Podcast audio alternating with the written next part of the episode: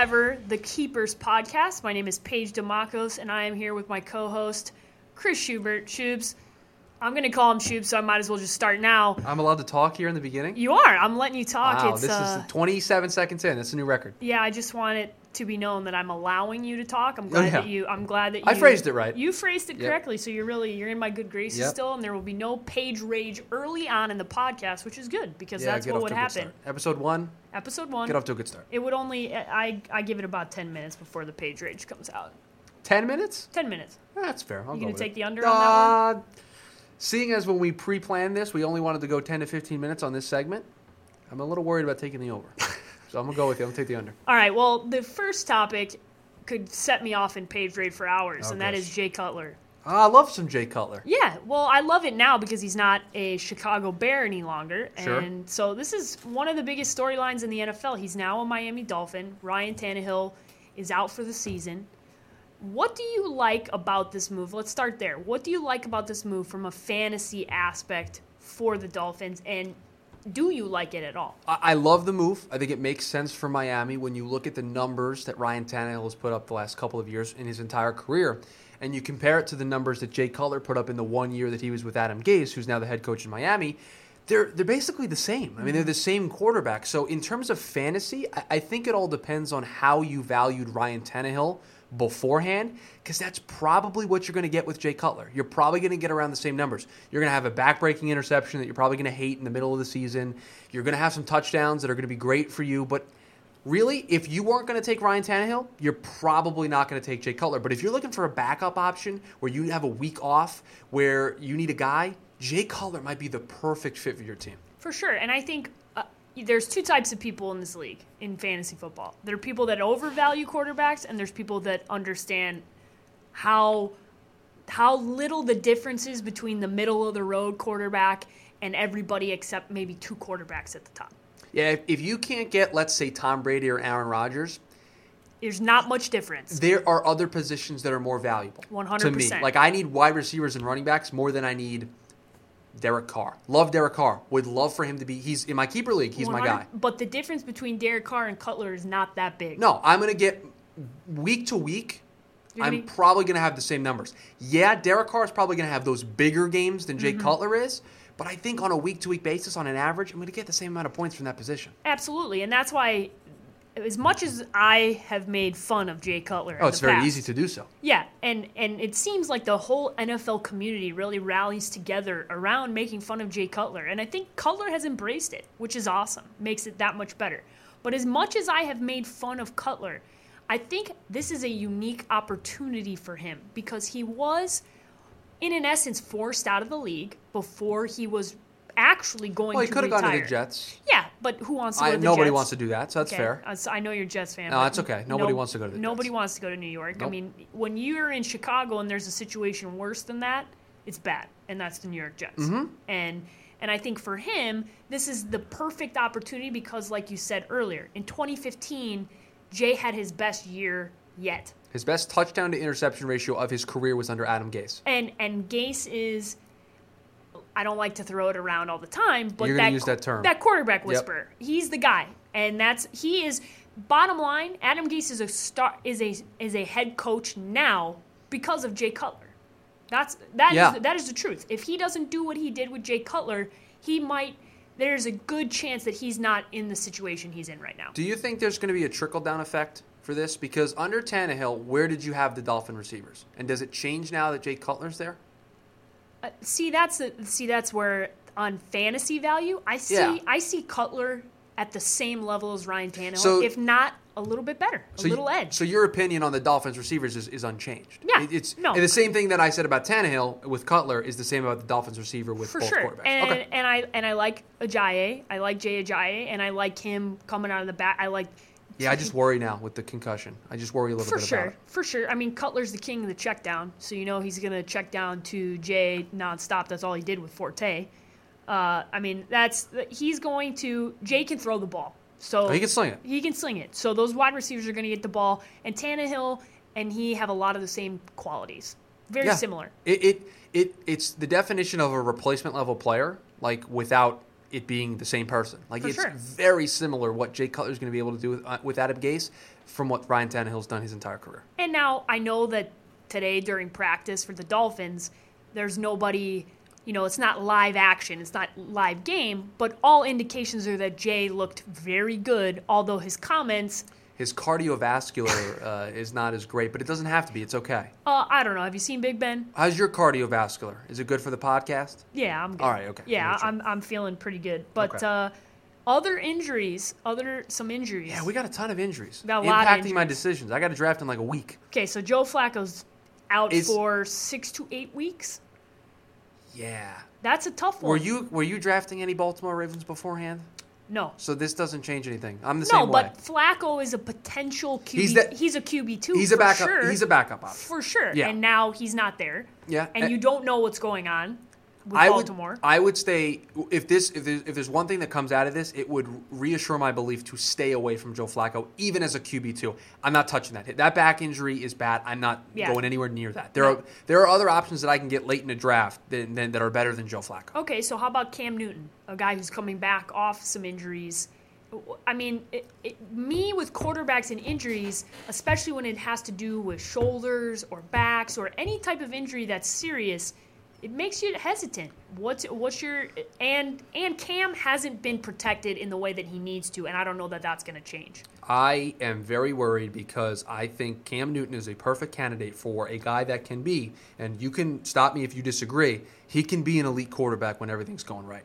When everything is right with him, he's an he's an MVP. He's won the award. That's how good he can be when he, when he's at his peak. So, and, and I and I do this too. I fall in love with the potential. For sure. I fall in love with the idea of Cam Newton. But guess what? The dude got crushed last year. I don't have to go very far. Week one of the regular season, that Thursday night game against the Broncos, Nightmare. Cam Newton. Nightmare. I think that's where the beginning of the end of Cam Newton was for that season, right there in week one. So the idea of Cam Newton is great, and he is an elite level quarterback if if if he's healthy.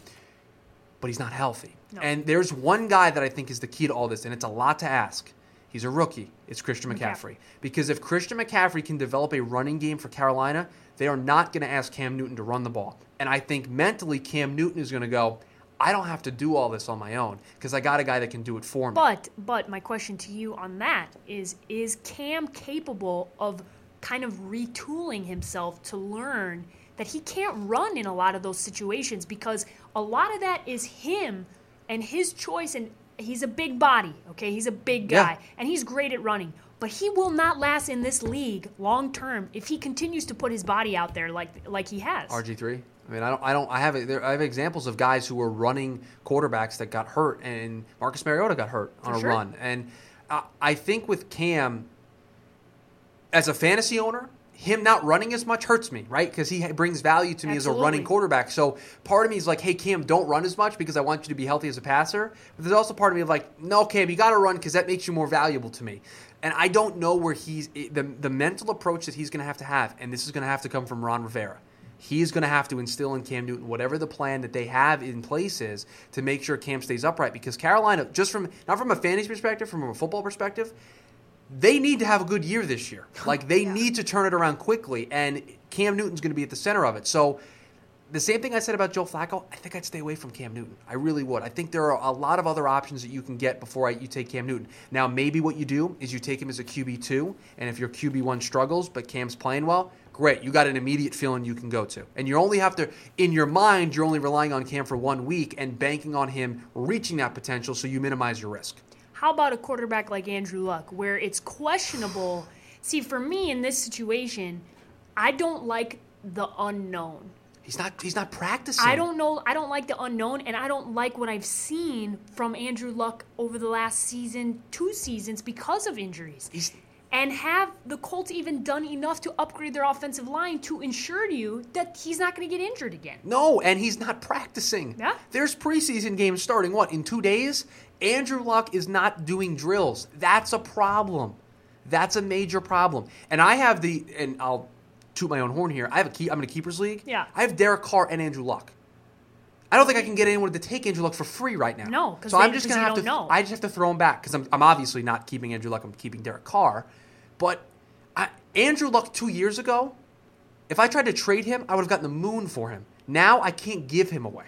Yeah, but isn't it's it's incredible how quickly this changes in the NFL. And Andrew Luck is somebody who I almost foresee fantasy owners getting high value for because I think a lot of people are afraid of where he is. And so he could drop and then turn out to be healthy and turn out to be old Andrew Luck because he's it could it could be there. Very easily, very easily could but happen. But it could also turn out to be he doesn't play or he doesn't or he is old Andrew Luck of last year. And Uh-huh. although he he turned out he would get all those garbage time points in the fourth quarter and get you there eventually.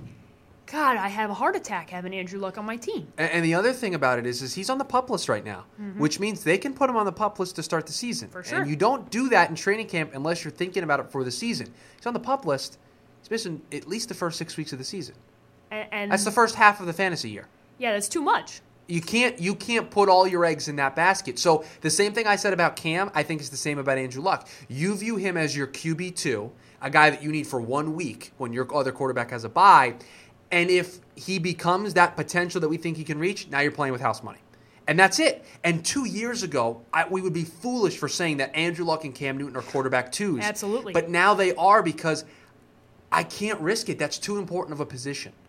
100%. And we need to talk about because we could talk about these quarterbacks all day Oh, long. It's such a it's such a tough position to get right, For sure. and these are two guys that have all that potential in the world, but you just don't know. Yeah, and they're they're a toss up. And I play in a couple of leagues, so I think I usually gamble in the league that doesn't cost any money that I just play with some of my friends Sure. that that I don't have a vested interest in because I could take those gambles. But in my money league, Oh no, there ain't no way. those guys with a ten foot pole. No, no Uh-uh. way. I'm not. I'm not touching either one of those guys. But the biggest storyline in all of, in really all of the NFL, is Ezekiel Elliott, mm-hmm. and that is what to do with Ezekiel Elliott. And I'll I'll start it here. Okay. What is being proposed is that it could be anywhere from two to six. Right. Okay, what I've read is that he destroyed his cell, some type of cell phone that was evidence that he was supposed to give up. That sounds familiar. Somebody else did that. Exactly. So, my thought process is if that is all true, there is no way it's not four games. It has to be a minimum, right? Because they've now set They they've set, set the, bar, precedence right with, with, with Tom Brady. Brady. They set the Uh-huh. with Tom Brady, and they really they he looked guilty because of that. So he's going to get what Tom Brady got. Not you committed the crime, but you impacted our investigation of the crime. So we'll give you four games for conduct detriment, whatever they call it. Yeah, one hundred percent.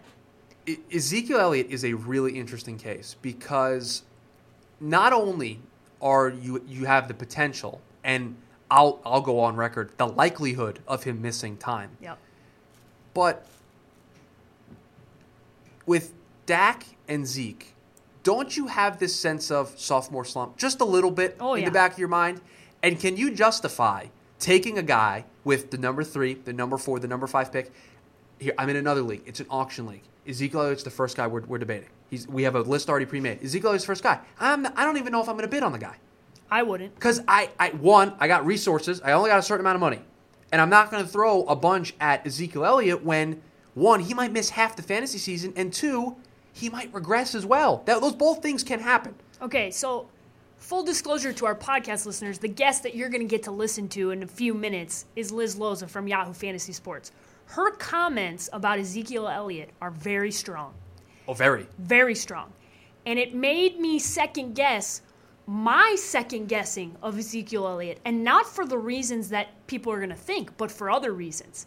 And so I That's think a good tease. That's a really good tease. I think that you you have to listen to what she's saying because she has met with Zeke, and I've heard this isn't. She's not the first person I've heard this stuff about with Ezekiel Elliott, mm-hmm. and they, and you have to understand there are guys who get it and guys who don't, and some people can handle the spotlight and some people can't, and there is no lights that shine brighter than in Dallas, Texas.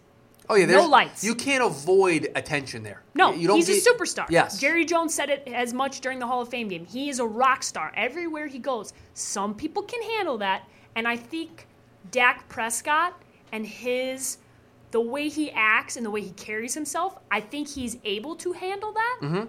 Ezekiel Elliott, I don't think is. Yeah, I'm not. I, I- just like I'm not drafting Cam Newton or Andrew Luck. I don't think I'm drafting Ezekiel Elliott. And now No. again, think about what I just said. I'm I know. not drafting Ezekiel Elliott. The dude was the best running back in terms of fantasy last year.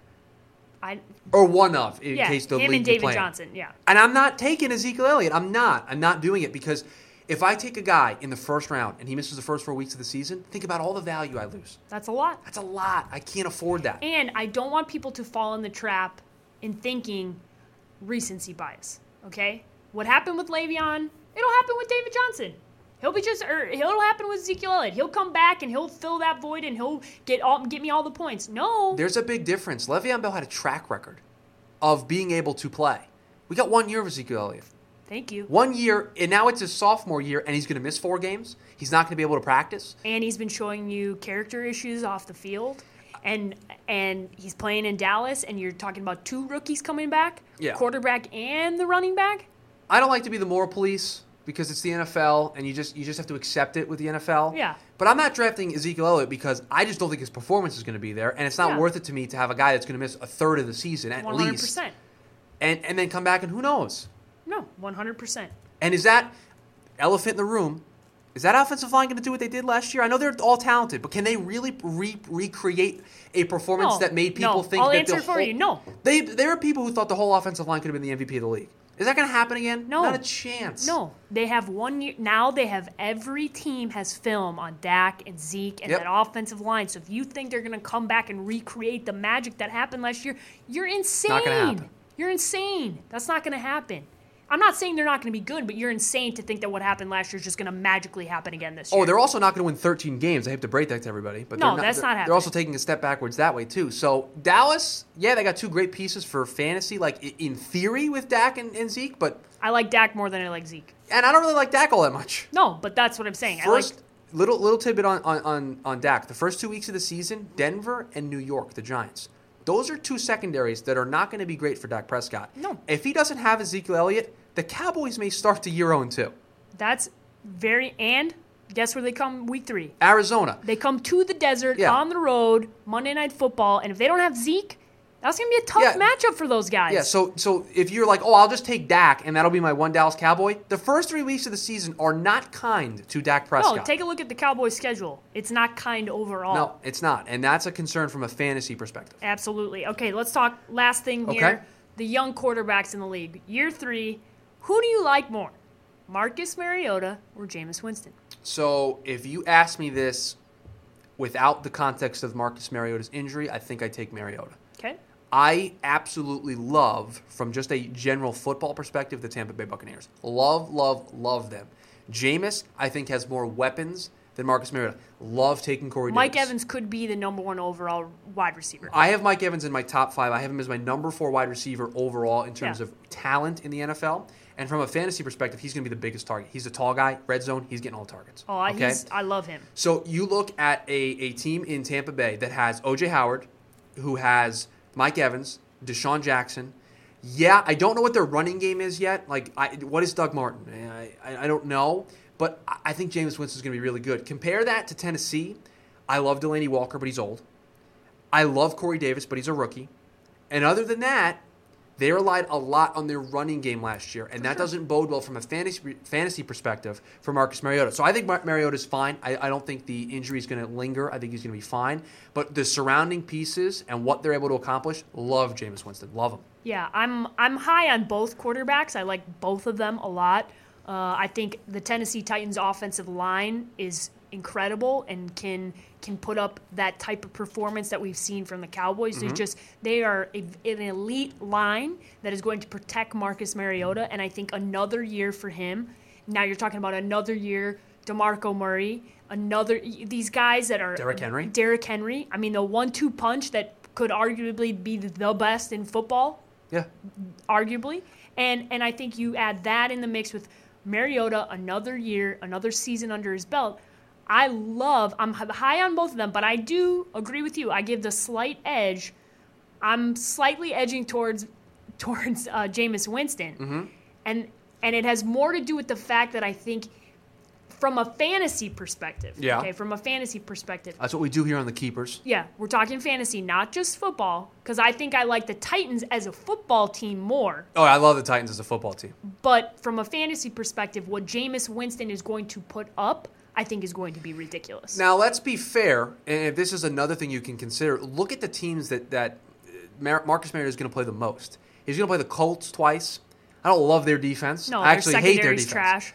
The Texans, that's a good defense. Yep. It's a very good defense. Very good defense. I am so high on the Jacksonville secondary with Jalen Ramsey. I, I think that defense is going Yep, to and the be really addition good. of Calais Campbell Yeah. in the offseason. They're going to be really good. So you got some tough defenses there. All right, Mm-hmm. let's look at the NFC South. You have the Saints.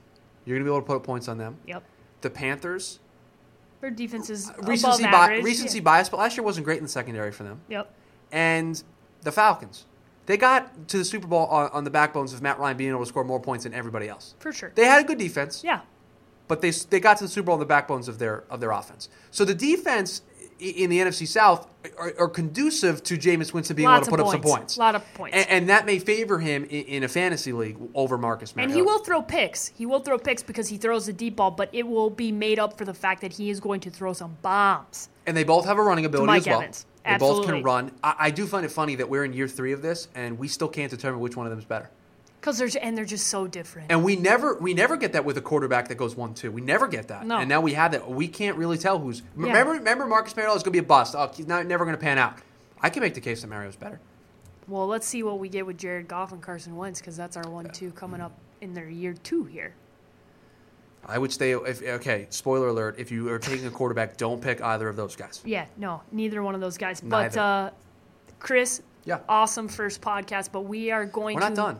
We're not done. We are going to leave you with uh, a fantasy expert, Yahoo Sports' own Liz Loza, and her interview and all of her hot takes about David Johnson and Ezekiel Elliott. Listen up. Welcome into the Keepers podcast. I'm Paige Dimakos with Chris Schubert, and we have a very special guest today, our first guest, and that is Liz Loza from Yahoo Fantasy. Liz, how you doing? Football's so close. Uh, what's your level of excitement right now? Oh, well, first of all, I feel so special to be the first guest on this new podcast, so thank you for having me. And Paige, I love you, girl. Greek girl from Chicago with an 847 area code. You're people. we're gonna get al- we're gonna get along just fine. That's right. So, um, I'm, you know, my level of excitement is always a little bit different. I'm excited because um, if I'm lucky enough to do this for a living, so that means my busiest time of the year is not actually the season, but July and August because that's draft season, right? Yep. So I am excited for the season to begin so that uh, maybe I'm not working seven days a week and just six days a week. Um, so that, that's pretty much where I'm at. And, you know, as a Bears fan, the level of excitement to actually, I'm kind of excited for the Bears this year because I have zero expectations. Like, if we win That's three good. games, That's wahoo. good. That's good, Liz. I think uh, you and I are on the same page as far as expectation goes with the Bears. And since you went there, we're just gonna go right into it. Former Bears quarterback Jay Cutler is now on the Oh. Miami Dolphins. What is your expectation for him on a fantasy level, and is he more valuable than Ryan Tannehill in that situation? I love this move. I love this move so much because I finally get to admire all of Jay Cutler's do not give an S antics, but him not be my quarterback. It's the best. um, so I think from a fantasy perspective, Jay Cutler is an upgrade. Um, he doesn't have the athleticism or the wheels that Ryan Tannehill necessarily has, but he does have the arm strength that Ryan Tannehill does not. Um, Adam Gase is one of those quarterback whisperers. I know that that's a phrase people throw around, um, but when Gase was the OC in Chicago in 2015, Cutler had one of the fewest interception seasons of his career, and I believe he was about the QB 20 ish overall in fantasy. So he cleaned up a lot of his games. He also didn't have the weapons in Chicago that he is getting in Miami because Alshon Jeffery was dealing with those soft tissue issues for the bulk of the 2015 season, right? So I think that that's pretty interesting. I mean, I'm, I'm a Jay Ajayi believer. I think there's a really strong run game here that Jay Cutler can rely on that is going to, you know, um, keep honest, uh, keep defenses honest. And I think he's got Kenny Stills and DeVante Parker, two down downfield weapons, really nice depth, deep deep threat options for him. And then Jarvis Landry, just the little the little slot guy, the chain mover. Um, so I think from a fantasy perspective, I'm not giving any of the wide receivers um, an uptick just yet. I think the narrative is going to be like, well, Jay Cutler's cannon and DeVante Parker's speed element, the two of them are going to be lights out and throwing deep balls and catching deep balls left and right. I think, you know, Jay Cutler, while he has a familiarity with Adam Gase's offense from his time in Chicago, has to develop a rapport with these players. Like right now, everything's ice cold, so it's going to take a minute. So for me, I'm holding steady and kind of waiting and seeing who he likes to play favorites with because we know that's something that Jay Cutler does. I think Julius Thomas is really interesting from a fantasy perspective. He's had two quiet seasons, but those were without Adam Gase. And when he was with Adam Gase in Denver, Gase was able to use him in the red zone incredibly well. I believe he had back to back 12 touchdown seasons. Um, he does struggle with ankle injuries. He's had those since college as a basketball player. But when you look at him in Miami and that reunion, and Jay Cutler, you know, needing to find a safety valve until he really settles himself in this new offense and gets back into pro shape, then I think Julius Thomas is really going to be a nice surprise asset, and he's a great value for fantasy owners not wanting to spend a top pick on someone like Gronk or Kelce uh, or even Delanie Walker or Greg Olsen right now. So I, I would keep an eye on Thomas as a, a pleasant surprise. And then Jay Ajayi, I mean, I have him ranked as a top five running back, and I think that this team can rely on that run. Um, but in terms of Cutler, I mean, I think he's a QB two. You know, I, I wouldn't. He's not a QB starter uh, or QB one for me in fantasy yet. So I got two other quarterbacks that I want to go over with you because I think they're getting a lot of buzz. It's year three for both of them: Marcus Mariota and Jameis Winston. Sure. Um, well, they're both very buzzworthy. Um, very different human beings, right? And very yeah. different players. Um, so the thing, um, I, I would say the industry favorite right now is Marcus Mariota, though I personally have Jameis Winston just one stop, one uh, rank ahead of him in my personal ranks. Mariota, you know, produced the fifth most fantasy points per drop back last year, which was pretty impressive as a sophomore. Um, and he's got three of the things that every young quarterback wishes for, which is a tight offensive line, a fierce run game, and a collection of robust pass catchers. Um, and you know, he's one of the most poised quarterbacks in the pro- in the pocket. He's also super efficient in the red area of the field. I mean, he had something like a 33 to zero touchdown to interception ratio in the red zone last year. So I like Marcus Mariota a lot. I, I would estimate just under 4,000 passing yards, maybe 3,900 passing yards. I'd give him 28 touchdowns through the air. And then on the ground, maybe around 400 rushing yards and maybe three more scores on the ground. Um, but that, of course, assumes that he's going to stay healthy the whole 16 weeks of the season, right? So, Absolutely. like when I do my projections, that's that's that's a caveat. Right. I can't always predict that.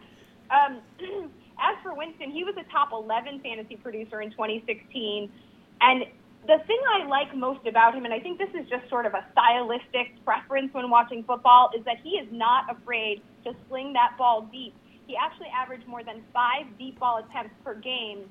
And I think when you add DeSean Jackson, who's a speedster, and the metrics darling, rookie tight end OJ Howard, who has tons of athletic upside, though I don't think this year is going to be his breakout year. I think Cameron Brate is still in that role for right now, but still, adding those two weapons, D. Jackson Howard, those those additions are going to buoy Winston's numbers in my estimation. Um, and so for him, I think he's uh, I've ranked him QB eight for for drafting purposes, and my projection for him was 586 attempts for 4,300 yards and 31 scores.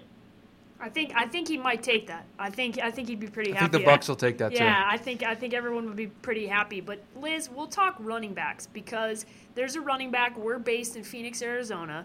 And there's ah, a, and there's a there's a running back that everybody likes to talk about, and there's another one in Dallas, Texas that everybody likes to talk about. Okay, that is David Johnson and Ezekiel Elliott. So, who, in your opinion, is it Zeke or is it David Johnson? If you're drafting number one overall and you want a running back, who are you taking? Uh, allegations aside, okay, allegations aside. Oh, you can't you can't put them aside. Oh, I got to. I got part of the whole. I, I got. I got the whole picture. I gotta just. I gotta get your answer before, and then obviously the answer, knowing that he's probably gonna get suspended here coming down. Um. Either way, even if Zeke doesn't miss any time, I am still going with David Johnson without a shadow of a doubt, the home crowd that, that are your listeners are going to like that. I talked to Jen Welter at the NFFC in Dallas, and she was able to tell me, and I met David Johnson as well. He's a wonderful human being. Um, and I asked her, like, do you think that Bruce Arians is going to limit David Johnson's workload? And obviously, Jen Welter has a familiarity with Bruce and this this team, and she was like, absolutely not. He has coached him and taught him so that he will be a stud who can handle that workhorse care, that workhorse load. Um, and David Johnson, the thing that he has that Zeke doesn't have is speed and his ability to catch passes. I think Zeke might have that potential, but what we have seen on tape is that David Johnson has a do-it-all skill set like nobody's business. He is fast, and he's learned. If you watch his tape from um, 2015 to 2016 is that he's not bouncing everything to the outside anymore. He's able to like his vision and his patience have improved tremendously. He'll find a hole, he'll shimmy his way through it, and he's able to to navigate um, blocks in a better way than he ever did as a rookie. And I think that Coach Arians loves that about him. If you watched All or Nothing last year, last summer, um, he was being compared to Mar- Marshall Faulk by the running backs coach in Arizona. He is a stud, the number one running back last year in fantasy, deserves to be the number one pick on any draft board again this year. As for Zeke, yeah, he has a great offensive line. Um, and uh, Dez Bryant is there, but his schedule is impossibly tough. In fact, Dez Bryant, now this is related because it's the Cowboys, Dez Bryant is seeing like nine of the top cornerbacks in the league in 2017. I'm talking everyone from Desmond Desmond Trufant to Richard Sherman uh, to uh, Nor- to Josh Norman. I mean, the list goes on and on and on. And so that is obviously going to affect. I mean, if they can take away, if defenses can take away Dez, then that's going to affect the run game. So I think that Zeke is going to struggle. I also, from a personal perspective, having had some FaceTime with Mr. Elliott, think the kid is flying way too high.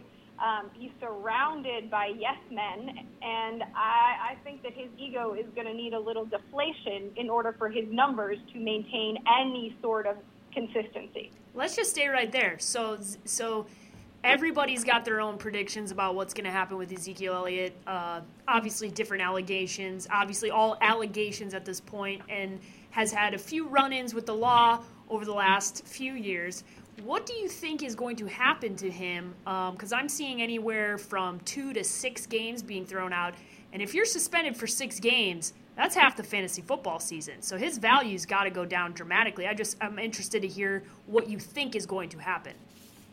I don't know. I I do. I have no problem playing fantasy and seeing what a what a player can do on the field. I do not want to play any sort of mind reading of Roger Goodell's mixed up brain. Have no idea.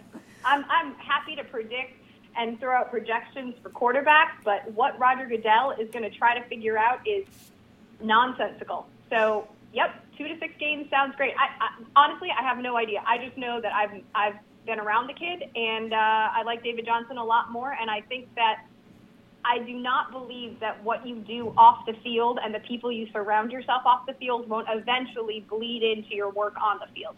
I'll leave it at that. So, so, let's say, for example, he is gone for four games, just in this hypothetical example.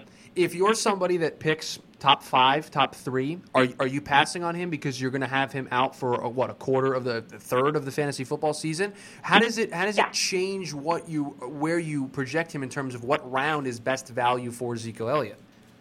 Well, you have to see where he's going to fall. I mean, last year you had Le'Veon Bell, right, who missed the first three weeks, um, and he ended up doing just fine. People, the, the, the difference also is is in Pittsburgh. You had DeAngelo Williams, who you've seen produce, and who you know is going to work as a workhorse. So you'll just draft that guy as well. Maybe you reach a round or two before um, than you normally would for like a handcuff like DeAngelo Williams if you know that the suspension is three weeks for Le'Veon Bell. And then you can kind of maximize all of those weeks out. You don't really know. Is it Darren, Darren McFadden? Maybe. Is he going to stay healthy? I don't know. Like, is Alfred Morris still a possibility? Eh. So I just feel like for me, if I'm picking one through five, I'm totally skipping Ezekiel Elliott. I'm not. I don't want to deal with that headache. Um, it depends, obviously, how far he falls, though, because if everybody has that mentality, then you're going to get value for him eventually. I just don't think that. I think that because Le'Veon Bell, like there's a thing called recency bias in fantasy football, and that's forgetting all of the years that happened before last year.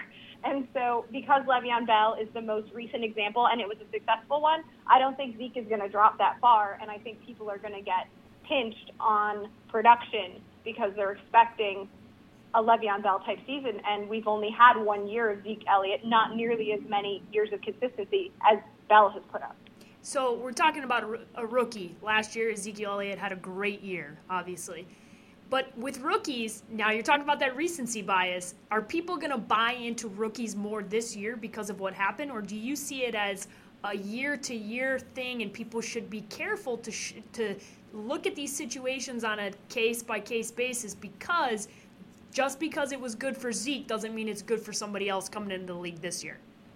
Absolutely. Um, I mean, look at the year after what OBJ um, and I think Mike Evans. What, what was that year that ever? All of those rookies exploded, and then the next year, um, rookies were drafted and they didn't produce to the same level. Every draft class is different. Every depth of talent in a draft class is different. Um, the only rookies right now that I think are worth talking about, if we're talking about the RB one conversation, and I would say that like like is Leonard Fournette um, who's a big bruiser, who's very agile for his size. He's in Jacksonville.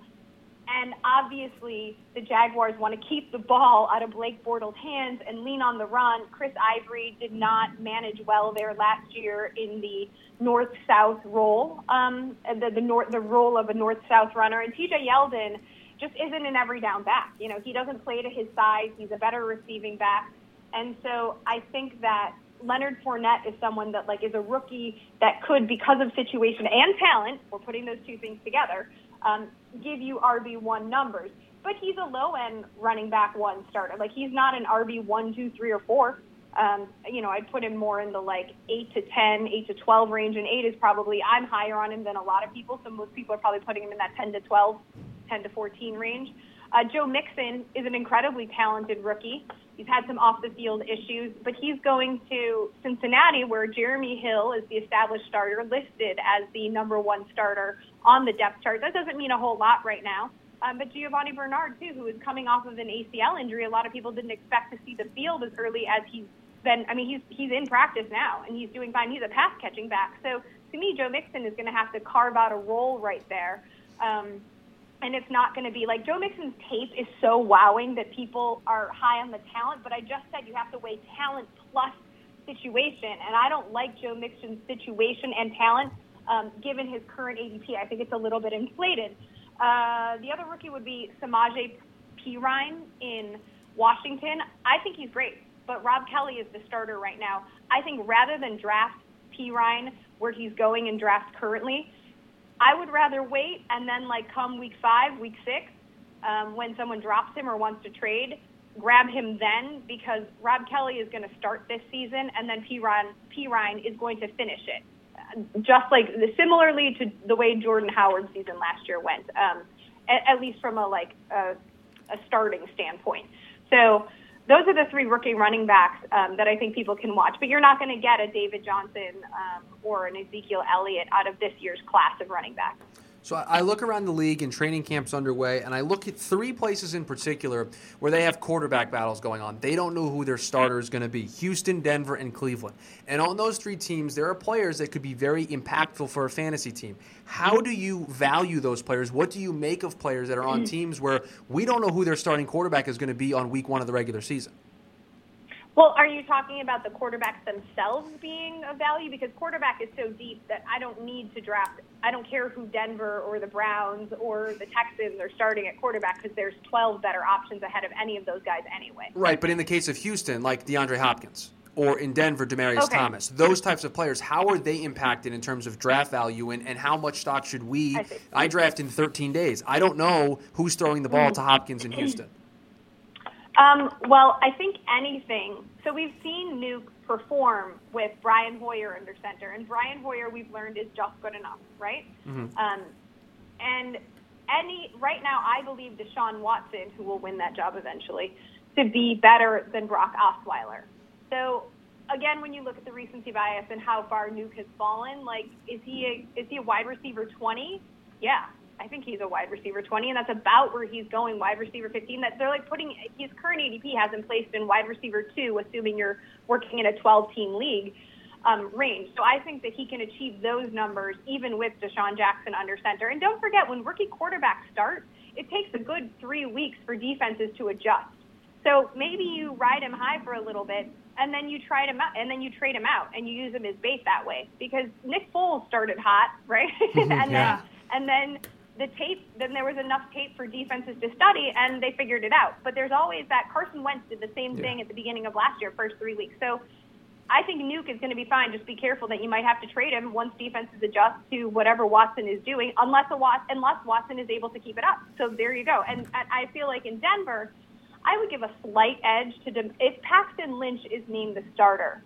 I'm going to give a slight edge to Demaryius Thomas because Paxton Lynch's arm strength is so great, and De- Demaryius Thomas is, you know, on quote hashtag team tall receiver and can just climb the ladder and get those balls near the red area of the field. Like that's why you like a really tall receiver because they have that catch radius and they're being targeted 20 yards out from the goal line. That's that's optimal, right? So I give a slight bump to him, but when you look at the ADP difference between Sanders and Demaryius Thomas, Sanders is such a better value, and he's proven himself able to work back to whatever is under center that I don't really think the difference in production is going to match the difference in draft cost, if that makes sense. And as for Cleveland, I mean, I don't know. Like, I just, I just want to fade all that. I'm not messing with it. The only like really fantasy, to me, the only like fantasy get in Cleveland this year is Isaiah Crowell, because they're they're in such a developmental. I, I sort of believe too. I sort of believe too that you kind of want to like fade, fade bad teams. Like I don't. What, what do I? Am I excited about having a piece of Kenny Britt? Uh, okay, he had a thousand years last, a thousand yards last year, but how excited can you get for Kenny Britt? Oh, I, I'm with you on that. We uh, we sent out a couple tweets and we got quite a few questions. A lot of them are about Ezekiel Elliott, so I'll only ask one Ezekiel Elliott question since there's about 15 of them. But uh, we will start. We will start with uh, Joe submitted a question, and he wants to know of all the rookies coming into the league this year, who is going to have the highest fantasy value in your opinion? Leonard Fournette. We talked about that. For me, at the running back position, Leonard Fournette. Um, we didn't talk about the wide receivers. You know, um, I think the wide receiver to watch is Kenny Golladay in Detroit. I wrote an article about him for Football Diehards Draft Magazine in June. I've been riding this train for months, and I love this kid's skill set. Chad Johnson was on the field observing and posted on his Instagram account that he's quote not a scout, but Kenny Golladay is going to be a stud. Eric Ebron, we how long do I how many summers do I need to read of flipping Eric Ebron? This is the year making the league breakout puff piece. Uh, we're going on like the third or fourth summer now, right? Yep. Yep. Dude hasn't done it. And everybody's expecting him to do it this year. Why? Because Anquan Boldin is now in Buffalo. He's traded one incredibly cold city for another. I don't know how, what kind of massage he is getting because I imagine his muscles get tight in those freezing cold winters. But good for him and whoever he's found and whatever icy hot equivalent he's using. Regardless, no Anquan Boldin. People are like, oh, th- now finally it's Eric Ebron's year. Oh, but who has like a tweet hammy already? Eric Ebron no thank you. I'm not like he couldn't figure out the playbook in year one. He's gotten hurt year after year. Instead, keep your eye on Kenny Golladay. That kid is a baller. Marvin Jones has proven that he cannot sustain an entire season as a wide receiver one. Um, and and Golden Tate has his moments, but he's an after the catch guy. You've got Ameer Abdullah, who I think has great value this year because people are so tired of being burned by him for the past two years. And you've got Theo Riddick, but those are like short yardage, dink and dunk type plays. The Detroit Lions offense loves to throw the ball, and and they need a stud wide receiver one. I don't think Golladay is going to start opposite Marvin Jones in two wide receiver sets. He is going to be the team's wide receiver three, but come like week mm, 10, I think Golladay has like a huge Michael Thomas like spike in production. All right, this one comes from Desert Dogma Sports on Twitter, and he wants to know if Zeke is only suspended two games and I have the fifth overall pick this year, do I take him with that fifth overall pick? Ooh, the If it's a standard scoring league, I understand that. I personally, in PPR, I would take LeSean McCoy ahead of Zeke. Um, I have Zeke Elliott ranked sixth overall and McCoy fifth, but there's an argument you can go either way on this. So if it's standard scoring, fine, take Zeke at number five with only missing two games. Again, I would move with McCoy. If it's PPR, I'm absolutely choosing McCoy. But if I do draft McCoy, I'm going to make sure to back him up with Jonathan Williams later. He's a rookie that that the Bills are planning to have in uh, in their plans, planning to have in their plans this season, and I think he's a solid handcuff. All right, Sam wants to know. This is the last one. Sam wants to know if you're drafting in a PPR league. What is your first, second, and third overall pick? I don't know if he's got all three of those picks, but if he does, he's in a league with a bunch of guys that I need to play against because I want I want all those draft picks. I mean, David Johnson, Le'Veon Bell, Antonio Brown. Those are my top three picks in PPR or standard. Doesn't change for me. All right, perfect. Well, Liz, thank you so much for joining us, dropping knowledge, and uh, I think the Cardinal fans are going to be very happy when they listen to this podcast. So you really you played right into the audience there. You did a very good job. Absolutely. And hey, speaking of Cardinals fans, Carson Palmer, don't sleep on him. If you like waiting on the corner on the quarterback position, I think Carson Palmer is going to surprise. People think he's old. People think he's washed up. But Bruce Arians is one of the most candid, honest coaches in the league, and he admitted that Carson Palmer had to figure out a better workout regimen for the offseason. Palmer has adjusted that. He's not going to get as tired as he did midseason. I think uh, people in Arizona have a lot to be optimistic about right now. Let, Liz, I'm pumped up for football. I'm just ready. I'm, I'm jacked up now. yeah, I, I, think Chris can the is start, gonna. Can the Cardinals play already? I'm I, ready. I think uh, Chris is gonna go run some laps. Yeah. He's probably gonna do some push-ups, and uh, we're gonna get pumped up for football around here. All right. Well, I will. Uh, I will join you guys. Um, maybe not in the desert, but here in the valley in Los Angeles. Thanks so much for joining me, and best of luck on the podcast. It was a great time. Thanks, Liz. Thanks for joining us.